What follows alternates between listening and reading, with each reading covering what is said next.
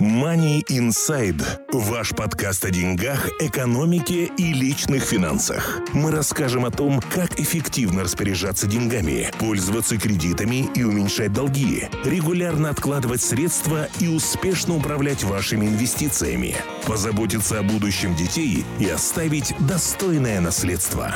MoneyInside.ca – ваш подкаст о финансовой грамотности.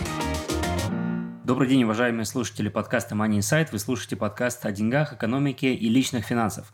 Как всегда, в студии нахожусь я, Глеб Кобец и Артем Бычков. Добрый день. Мы продолжаем наш, записывать наши подкасты, и сегодня мы поговорим на интересную тему, которая касается а, недвижимости, продажи своей собственной недвижимости, и очень конкретно поговорим о таком правиле, которое называется Principal Residence Exemption, что это такое и как с ним обращаться, как оно работает. Давайте начнем. Money Inside. Итак, Артем, скажи, что вообще такое, о чем мы сегодня говорим, что такое Principal Residence Exemption? Если быть вкратце, и сейчас мы начнем на эту тему более подробно говорить, но если если быть вкратце, это возможность не платить налоги при продаже своего дома, если цена дома выросла. Хорошо. А на какую недвижимость распространяется такое правило?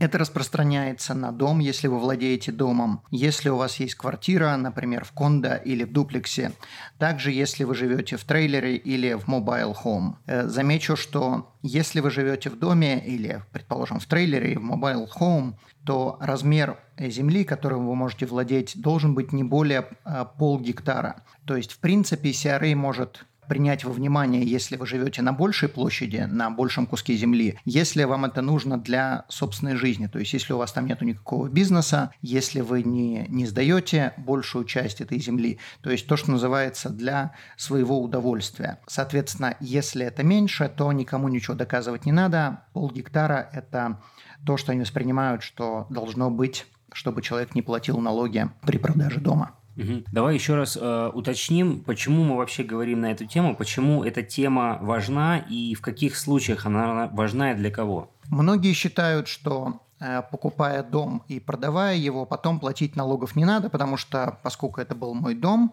то это не налогооблагаемо. На самом деле это не совсем так. В большинстве случаев это так, но правило не означает, что вы купили и продали, и налогов у вас не будет. Правила оговорены, и, например, если вы владеете куском земли больше, чем полгектара, то есть вы могли бы воспринимать это, что поскольку у вас дом стоит на такой площади, на большой, то вы не будете платить налогов. Но если размер площади больше, чем полгектара земли, то вам надо будет доказывать, что это действительно было для вашего собственного пользования, для удовольствия, а не для того, чтобы потом, предположим, кусок земли отделить и продать его в будущем, заработать на это этом. То есть есть определенные нюансы, сейчас мы их э, более подробно обсудим. Соответственно, чтобы люди понимали, что покупка и продажа дома в будущем не означает, что налогов не будет, просто надо эти правила знать. Угу, хорошо, тогда давай поговорим о том, как получить такой статус, то есть Principal Residence Exemption, и как им пользоваться. Для того, чтобы получить, на английском это называется PRE, то есть Principal Residence, Exemp, э, Residence Exemption, вам надо, во-первых, владеть этой недвижимостью, во-вторых, жить в этой недвижимости, и в-третьих, обозначить ее как Principal Residence Exemption при продаже. То есть, когда вы заполняете налоговую декларацию при продаже, вы обязаны указать в год, когда вы заполняете эту налоговую декларацию, вы обязаны заполнить форму Т2091 Schedule 3 и там указать, какая недвижимость была ваша при продаже, то есть та самая, обозначить ту самую недвижимость. До недавнего времени это делать не нужно было, но CRA на данный момент требуют, чтобы каждый раз, когда человек продавал свою недвижимость, он указывал, что это было за место, где он жил. Это было введено из-за того, что очень много людей покупало, продавало, покупало, продавало, и каждый раз оно объявляло дом, который продавали, Principal Residence Exemption, но это нигде не было указано, то есть не было никакой налоговой декларации, не было никаких форм, и CRA ввела эти жесткие правила, чтобы четко понимать, кто же все-таки спекулирует, а не покупают для того, чтобы там жить. Окей, а что если человек купил такую недвижимость, он в ней действительно проживает, то это то есть это его принципал residence, но он и параллельно ведет там бизнес, то есть э, какими-то консалтинговыми услугами занимается, да, профессиональными услугами, и вся, вся эта деятельность ведется из его дома. Это не проблема, если э, выполняются несколько условий. Во-первых, бизнес должен быть небольшой, то есть, соответственно, если человек туда принимает каждый день по 50 клиентов, то CRA это будет рассматривать как совсем большой бизнес. Если же это будет э, какая-то часть дома только будет отведена под э, офис, или там будет какая-то маленькая студия, то есть часть дома только используется для ведения бизнеса. Также нет изменений в структуре дома, то есть мы не доделывали какую-то отдельную еще площадь для того, чтобы, предположим, ее сдавать или вести там, устроить там магазин или устроить мини-завод. И также, когда вы заполняете налоговую декларацию, вы не заявляете амортизацию дома. То есть в таком случае, если вы это делаете, то автоматически вы теряете этот статус. А если какие-то правила, какая часть дома в пропорции, допустим, да, должна, может быть отведена под такой бизнес и не будет считаться крупным бизнесом? Не ловите меня на слове, но, насколько я знаю, порядка 10-15% от площади дома можно использовать под бизнес. То есть, если у вас какая-то мини-мастерская есть, если у вас есть офис для бухгалтерии или для каких-то административных работ, для звонков клиентам, если же вы будете использовать полдома, то CRA, конечно, это будет воспринимать уже как э, существенный бизнес. И давай напомним, поскольку уж мы говорим сегодня о недвижимости, и в том числе и про налоги, давай напомним, какие правила существуют для списания расходов по ипотеке, по кредиту, да, по моргиджу на этот дом, если ведется бизнес. Если вы выведете бизнес, и, предположим, вы обозначили 15% э, своего дома для ведения а, административных работ, то есть у вас э, один кабинет есть для того, чтобы там работать, специально вести бухгалтерию, админ, то есть считается просто площадь этого кабинета относительно жилой площади в доме, э, предположим, это 15%, соответственно, 15% от ваших utilities можно списывать, 15% от Property taxes можно списывать 15% от, от электричества, что нельзя списывать 15% это интернет, телефон, если вы не открыли отдельную линию специально для бизнеса. То есть 15% от интернета, если у вас дома один интернет, одна, один кабель, списывать нельзя. А что касается мор- моргиджа и процентов? Да, хороший вопрос. Можно списывать 15% по ипотеке, но только проценты. Сам принципал, который вы платите, списывать нельзя. То есть как это работает? Каждый год, когда вы получаете стейтмент от банка, сколько вы заплатили принципал и сколько вы заплатили интерес, если вы это не получаете, то это можно запросить где-то в начале, в середине января каждого года. Вам будет выдан стейтмент, сколько вы заплатили за прошлый год, разделенный на две части, principal и interest. И вот этот вот interest, который вы заплатили банку, 15% можно списывать. То есть я говорю 15% из расчета того, что вы постановили, что 15% вашего дома используется под бизнес. А что касается, допустим, страховки на дом? Если вы ведете дома какую-то бизнес-деятельность, то обязательно позвоните в страховую компанию, сообщите ей об этом, потому что вполне реально, что цена на страховку дома у вас повысится повысится, может быть, у вас повысится риск, по каким-либо причинам, например, вы клиентов дома принимаете. Соответственно, если у вас повышается стоимость страховки, то вот эту вот разницу вы можете списывать. Можно ли списывать полностью страховку, говорить не буду. Я думаю, что можно списывать 15%. Я не уверен, узнайте у бухгалтера. Окей, okay, и последнее, Артем, здесь уточнение. А что можно списать в каких объемах, если, предположим, человек сделал полностью ремонт заново помещения, в котором он ведет бизнес, да, то есть офиса, завез туда мебель, технику и так далее? Далее. Если у вас какие-то есть бизнес-экспенсес, то есть, соответственно, вы покупали какое-то оборудование, какую-то мебель, то это бизнес-экспенсес списывается полностью, тут нету 15%, потому что вам это нужно для ведения бизнеса. Хорошо, спасибо. Money Insight. Давай вернемся все-таки к нашей основной сегодня теме, что касается Principal Residence Exemption, и существуют ли здесь какие-то исключения в этом правиле? Исключения есть, да. Во-первых, мы не обязаны владеть домом, в котором постоянно живем, но мы можем иметь какой-то коттедж, то есть э, фазенду, в которой время от времени мы появляемся. То есть, предположим, у человека, живущего на ренте в Альберте, может быть какой-то небольшой домик в Британской Колумбии, который он не сдает и который он приезжает на какие-то выходные или на лето просто отдохнуть. Но этот дом не сдается, он пустует круглый год кроме того времени, когда человек туда приезжает. Соответственно, когда человек э, продает этот э, домик, коттедж, то тогда этот дом может подпадать под Principal Resident Exemption, потому что время от времени человек там живет. То есть в этом доме не обязательно жить 365 дней в году, в нем можно жить всего лишь несколько дней. Это первое. Второе, если человек сдает бейсмент или комнату в своем доме, то все равно можно обозначить свой дом как э, Principal Resident Exemption, хотя часть дома используется под бизнес. Также э, интересная заметка, если человек не живет в своем доме но живет его ребенок или ее ребенок в этом доме. Например, человек не может жить в этом доме, потому что он уже преклонного возраста и живет в доме престарелых. Соответственно, он не хочет продавать этот дом, но хотел бы, чтобы его ребенок в будущем получил этот дом, и ребенок в этом доме живет, ничего не платит. Соответственно, в таком случае человек может обозначить этот дом как Principal Resident Exemption, если он решит его продать. Замечу, что в обратную сторону это не работает. Дети не могут дать своим родителям такую возможность. Это работает только если родители дают детям такую возможность.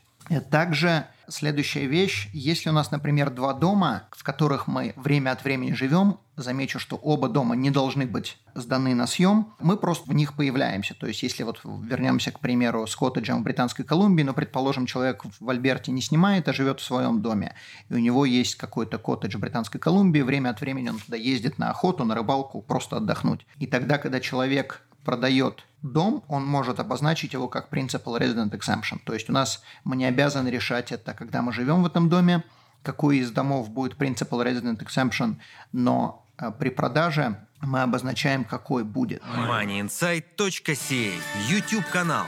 Все о финансах в Канаде на русском языке. Хорошо, но здесь мы всегда говорим о том, когда применяется это правило, то есть когда налоги э, не платятся. А что произойдет, если человек продает недвижимость, он хочет воспользоваться этим правилом, однако, однако оно по каким-либо критериям не применяется, какие тогда возникают налоги при продаже недвижимости? Это правило не работает, например, если у человека два дома, один дом сдавали, во втором жили, и тот, который сдавали, решили продать. Соответственно, сдаваемый дом тогда не подпадает под пре, и э, налоги будут. Какие будут налоги? Соответственно, если человек купил, предположим, дом за 100 тысяч, и если он этот дом продает за 120 тысяч, то у него возникает налоговое обязательство, получается capital gain. Capital gain считается как 120 тысяч минус 100 тысяч, и это делим пополам, и только половина от этой суммы будет налогооблагаемая, то есть 10 тысяч. 10 тысяч будет не налогооблагаемая, 10 тысяч будет налогооблагаемая. Я замечу, что это будет работать, вот эти 120 тысяч минус 100 тысяч, при условии, что у человек, человек не заявлял амортизацию. Если человек заявлял амортизацию, то расчет будет другой. Если вы не знаете, что такое амортизация, узнайте у своего бухгалтера. Это очень неплохая идея. Амортизировать недвижимость, которую вы сдаете, при условии, что вы эту недвижимость будете владеть, э, этой недвижимостью будете владеть очень большой период времени. Иначе, если вы купили через два года решили продать, то не очень хорошая идея. Если же человек, предположим, возвращаясь на секунду к нашему примеру, человек, предположим, купил дом за 100 тысяч, а стоимость дома 95, когда он его продал, то никаких налогов не будет, тогда он не заявляет это как пре, но в то же самое время и налогов не будет, потому что человек потерял деньги. То есть налоги возникают только тогда, когда стоимость продажи выше, чем стоимость покупки. Окей. Money Insight. Ваш подкаст о финансовой грамотности. Давай теперь поговорим немного о более специфических вещах и деталях э, в этом правиле. Что происходит, если э, домом владели супруги, в равной степени, и они разводятся. Как это правило разделяется? Если супруги разводятся, предположим, и никто не продает дом, то есть один дом, этот дом остается у одного супруга, а второй, предположим, переезжает в рент, то никакой проблемы нету, никаких налогов нету. Но во-первых, если этот дом продается, тогда налогов тоже не возникает, потому что, скорее всего, это будет пре, то есть primary residence exemption подпадает в независимость под это правило вне зависимости, э, разводится или не разводится, по каких причинах его продают. Но если же, предположим, супруги разводятся, и один супруг остается в доме, а второй решает купить новый дом, и в течение э, небольшого периода времени решает продать свой дом, тогда будут определенные правила. Во-первых, у супругов должно быть separation или divorce agreement, то есть э, заключение или э, от адвоката, или через суд, что они действительно развелись, а не просто, что это какая-то афера. И второе, они должны прожить раздельно год, чтобы при продаже дома, второго дома, то есть на первый дом это распространяться не будет, при, прода при продаже второго дома налогов не было. И если же один супруг э, покупает дом и там, через полгода его продает, то может быть серьезная проблема с точки зрения CRA, потому что правило одного года еще не было выполнено. То есть, если я правильно понял, на тот дом, который был общим, после развода все равно остается правило Principal Residence Exemptions для обоих супругов – в случае, если только один из супругов после развода не покупает э, себе второй principal residence. Да, потому что когда супруги разводятся, есть только два варианта. Этот дом остается одному из супругов, или же этот дом продается. Если этот дом остается одному из супругов, то для этого супруга это остается быть principal resident exemption, то есть principal residence. И если же этот дом продается, то неважно, разводится или не разводится, то все равно они владели этим домом, и это на данный момент был их единственный, подразумевается, дом, в котором они жили. Не единственный вообще, в котором они жили. И все равно тогда налогов не будет. То есть э, проблема возникает, если покупается второй дом вторым супругом, и потом в будущем продается. Угу. Хорошо, спасибо. Путешествуете? Мы обезопасим ваш путь. Страховки на все виды путешествий, приезжающим в Канаду. Калькулятор находится на нашем сайте atomfinancial.ca. У меня следующий вопрос. Можно ли добавить ребенка на title, то есть на регистрацию дома, или как правильно по-русски, не знаю, но, в общем, я думаю, владельцы домов, многие понимают, что такое title. Угу. Title это обозначение, кто владеет недвижимостью. Если у вас есть ипотека, там это будет записано. Если у вас какой-то лин наложен, то есть кто-то наложил э, руку на вашу недвижимость, предположим, вас судили и потребовали, чтобы вы оплатили долг, и тогда суд накладывает лин, то есть, я не знаю, как перевести на русский, руку своего рода. Можно ли добавить ребенка, можно ли добавить кого-то еще? Да, ответ можно, кого угодно хотите добавляйте, можете добавить хоть э, весь аул никакой проблемы с этим нету, но здесь возникают вещи, которых надо заранее подумать. Во-первых, предположим, вы решили добавить ребенка, для чего вы будете это делать? Вы решили, предположим, переехать. Или вы решили переехать в другую страну и хотите, чтобы ребенку этот дом достался, не дай бог, что с вами случится. Или же хотите, вы преклонного возраста, вы пошли в дом престарелых и хотите, чтобы ребенку достался этот дом по наследству. Короче говоря, вы не хотите этим больше заниматься и хотите, чтобы этот дом остался вашему ребенку. Э, проблем возникает несколько. Во-первых, если вы еще в этом доме живете и не собираетесь его в будущем продавать, то если ребенка засудили, вашего сына, дочь, или же если этот ребенок разводится, то этот дом принадлежит этому ребенку. И, соответственно, здесь не будет разделения, у кого больше, у кого меньше, если, конечно, вы в title это не записали заранее, но в большинстве случаев люди это не записывают. И в таком случае этот дом является собственностью ребенка, и у него могут его отобрать. Отобрав этот дом у него, отбирают этот дом, соответственно, и у вас. Поэтому имейте в виду, что если это... Э, самая основная проблема – это, конечно, разводы. Это не столько не так часто в Канаде судят, но довольно-таки часто разводятся. И если э, ваш сын, дочь разводятся, то Вторая половина хочет получить как можно больше имущества. И то самое имущество, которое вы записали на своего ребенка, достается тому, кому вы в своей жизни, скорее всего, не хотели бы вообще видеть. Поэтому имейте эти аспекты в виду, когда вы записываете ребенка на title. Записать не проблема, можно пойти в Land Title, э, все владельцы должны появиться там, предъявить свои ID и сказать, что хотим записать. Также возникает еще такая небольшая проблема. Если у вас есть mortgage на этот дом, то банк должен дать свое согласие на то, чтобы записать э, нового человека в title, потому что, в принципе, банк, скажем так, он не совсем как бы владеет этим домом, но если вы не платите, он становится владельцем вашего дома.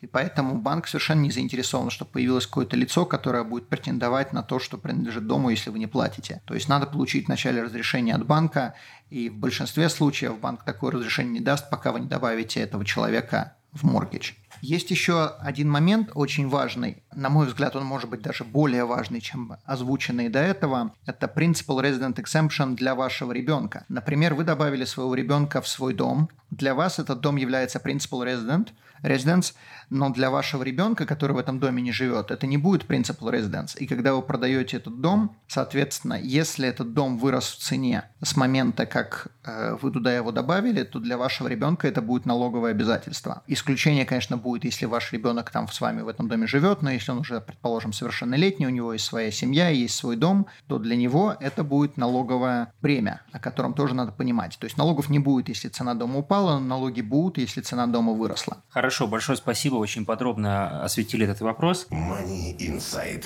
А следующий вопрос будет касаться такой ситуации. Предположим, если человек владеет недвижимостью, каким-то домом, и он решает переезжать в другую, предположим, провинцию или в другой город в рамках одной провинции, и этот дом он начинает сдавать. Возникает ли у него при этом а, capital gain, да, то есть считается ли вот этот момент сдачи как транзакция продажи дома, и, соответственно, возникает ли у него налоговое обязательство на этот capital gain. Если человек сдает этот дом до 4 лет, и при условии, что у него нет других principal residence, то есть, предположим, человек поехал в другую страну э, по работе, то есть вся семья переехала в другую страну по работе, там они снимают, и через 2-3 года возвращаются сюда, э, заканчивают контракт со своими tenants, то есть тем, кому они сдавали этот э, свой дом, и возвращаются к себе обратно жить там, где они жили.